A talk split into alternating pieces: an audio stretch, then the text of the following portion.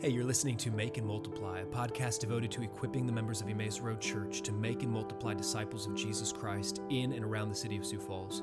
The people of Emmaus Road are committed to regular rhythms of gathering and scattering. We gather corporately in worship on Sunday mornings, we gather in missional communities and discipleship huddles throughout the week, and then we scatter throughout our city where we want to give every resident of Sioux Falls repeated opportunities to hear and respond to the gospel of Jesus Christ.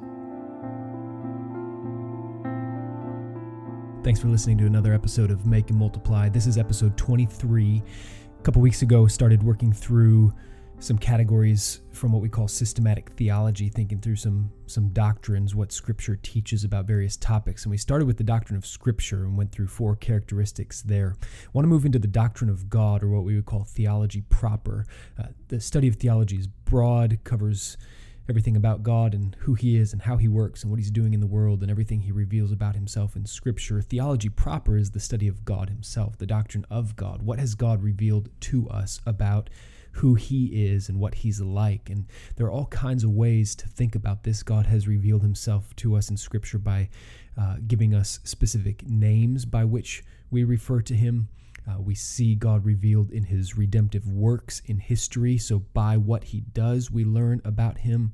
Uh, creation itself is declaring the glory of God and revealing God. And Paul argues in Romans 1 that no one will have any legitimate excuse on the day of judgment because every human being on earth, no matter when or where they lived, knows that God exists and is able to know certain things about him through the things that he has made. We call that general revelation. So God is revealing himself. One of the ways we speak about God is in terms of his attributes, descriptions of God. So adjectives that describe what he's like, or we could state those in, in a noun form. So uh, God is love, he is loving. Um, we can talk about these attributes of God. So, the significance of this, I want to start there because this is not merely an intellectual or academic pursuit. The knowledge of God is relational. Knowing God rightly leads to deeper love and affection for Him. It leads to right worship. It produces worship in our hearts. Uh, it informs how we live out our lives. The doctrine of God is foundational. A.W. Tozer said, What comes into your mind when you think about God is the most important thing about you. Let that sink in for a moment. What comes into your mind when you think about God is the most important thing about you. That determines the kind of person that you will be, how you live, how you live in relationship to the God who made you. So your thoughts about God matter. We've talked about this before in episode 10. We talked about fruit to root, that exercise of starting with the, the bad fruit we notice in our lives when we're acting in sinful ways or when we're experiencing some overwhelming negative emotion, starting from that bad fruit and working back down. Okay, from how I'm living, at the root of that, what am I thinking and believing about who I am? And what does that say that I actually believe about what God is doing or not doing in the world. And at the root of that, what does that imply, I believe, about God Himself? And then working back up from the root to the good fruit, beginning with the foundation. The root of everything is what we believe about God. Who is God and what is He doing? And when we get that right and our hearts are convinced and delighting in that truth about God, that produces that new fruit of God's Spirit working in us and transforming us. So go back and listen to episode 10 if you want more on that. In episode 17, I talked about the four G's, a way of just summarizing some of God's character and his nature and his attributes. Uh, the four G's is a helpful tool because it, it's a memory device here. Four, uh, it, it's an alliteration. Four G's. God is great, glorious, good, and gracious. And that's a great way to just sum up God's attributes into four categories that you can memorize and have in mind and use those as a, a launching pad in conversation with others and as you preach the gospel to yourself re- reminding one another this is who God is. And as you believe that truth about God, then you need not live in the sinful way. You need not give into these attitudes of unbelief. So, the four G's, check out episode 17 if you want more about that.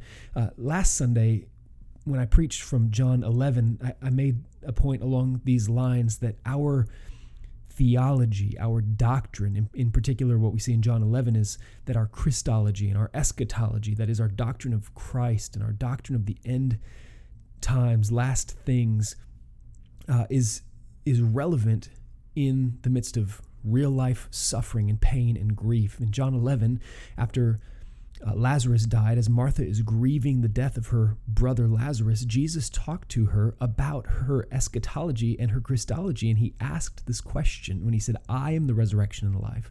Whoever believes in me, though he die, yet shall he live. And everyone who lives and believes in me will never die. Then he asked her this question Do you believe this? Which is so fascinating. How does that help a grieving woman whose brother is dead? Jesus is asking the question Do you believe these? doctrinal truths. It was absolutely relevant because at the root of how we um, think and feel and live and respond to the circumstances, the, the trials, uh, the, the ups and downs of life, how we live and respond and feel is determined by what we think and believe, how we're interpreting the world. And as we start to understand the truth about who God is, then we start to see life from God's perspective. And to the extent that our emotions and our behavior is flowing out of God's perspective, God's interpretation of life, then our living will be in line with who God is, and our emotions will be in line with what God thinks and what God feels, and we will experience that that joy and that fullness. And so when we get this idea that our heart, and in particular the worship of our heart, what our hearts love and long for, what our hearts delight in and desire, that's our most serious issue. That's our most pressing issue. It's all of our behavior comes out of the heart, and in particular out of what our hearts love and and worship. Then we realize that really we need to get down to this root of what we believe about God because that changes everything. And so, all of that, I'm just saying by way of introduction, I want to spend several episodes over the next several weeks talking about the doctrine of God. And this is a massive topic.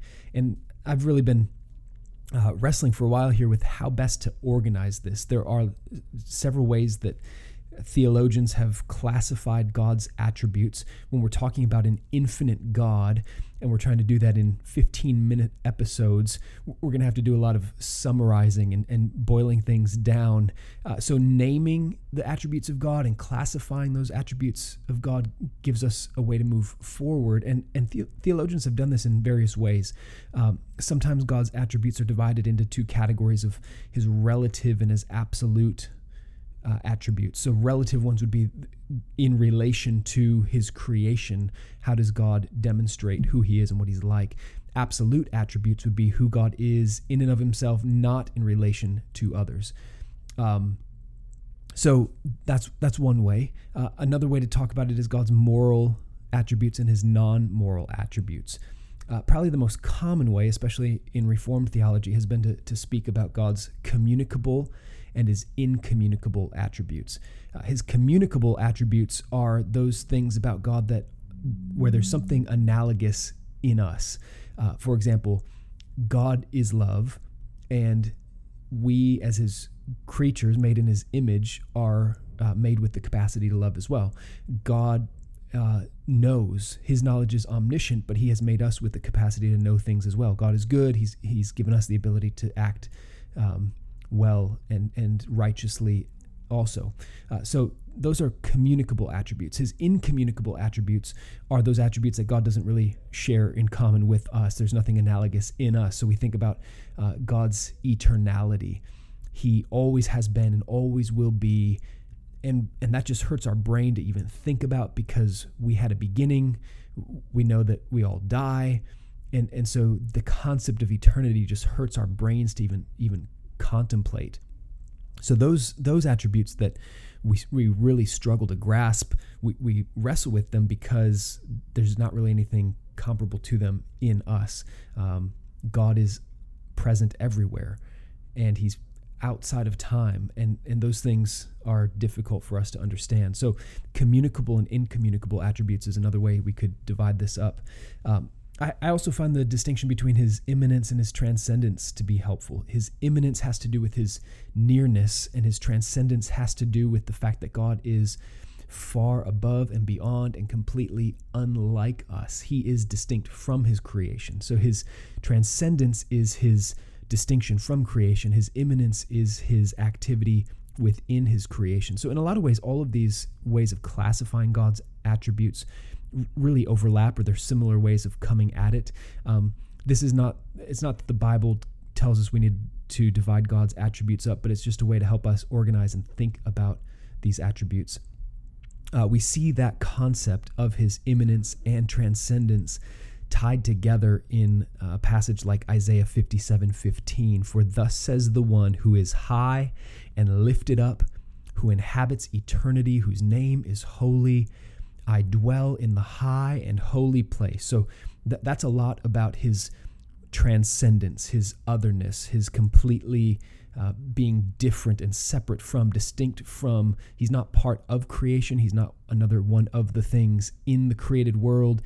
He is outside of it and above it and beyond it, high and lifted up. He inhabits eternity. He dwells in the high and holy place. And then, listen to the end of the verse, and also with him who is of a contrite and lowly spirit. I dwell in the high and holy place, and also with him who is of a contrite and lowly spirit, to revive the spirit of the lowly and to revive the heart of the contrite. So, this high and lifted up and lofty God who is transcendent above us and beyond us is not so far off that he has nothing to do with us. Rather, he's pleased to dwell with the contrite and lowly, and he does that for a specific purpose to revive the spirit, to revive the heart. That is his immanence, his nearness, that God is involved with his creation, but not just involved, uh, in particular, he is acting in goodness and love and mercy toward his people.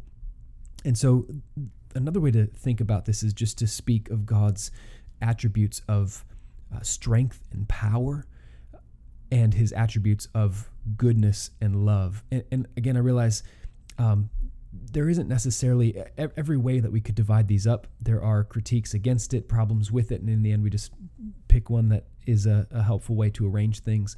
So, what I want to do over the next few episodes is just think in these two categories of God's strength and power attributes, and then His attributes of love and goodness. And um, I, I, get that from a few places in, in Scripture. One is Isaiah 57 15, his, his transcendence and his immanence.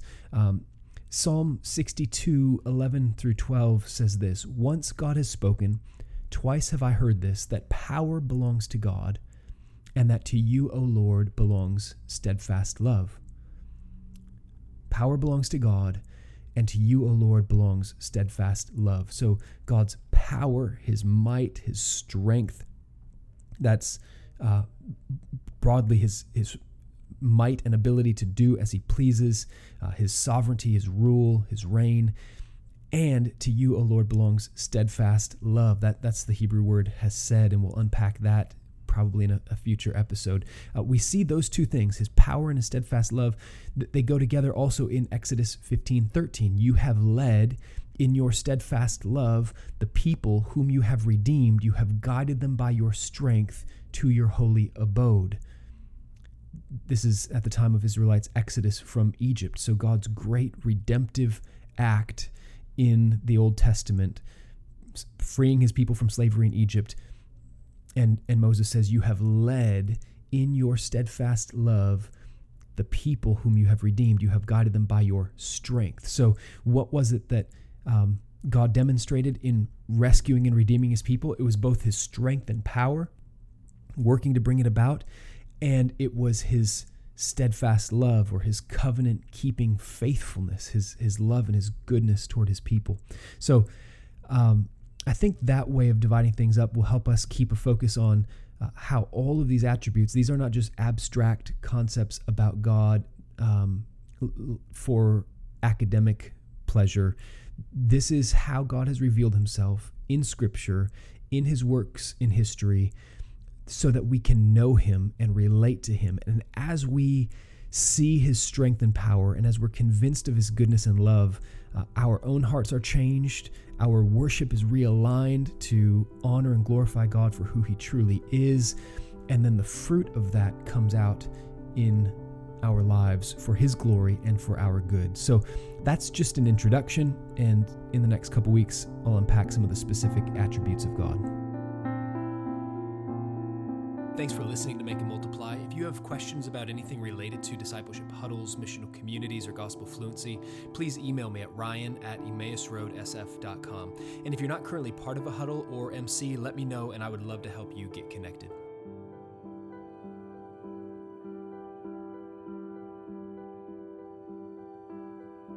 If you're interested in more, you can find this content in our Discipleship Huddle Guide, which is based on the DNA Guide by Saturate Resources. The music on this episode is called Everywhere by Lee Rosevere, and it's used under a Creative Commons license.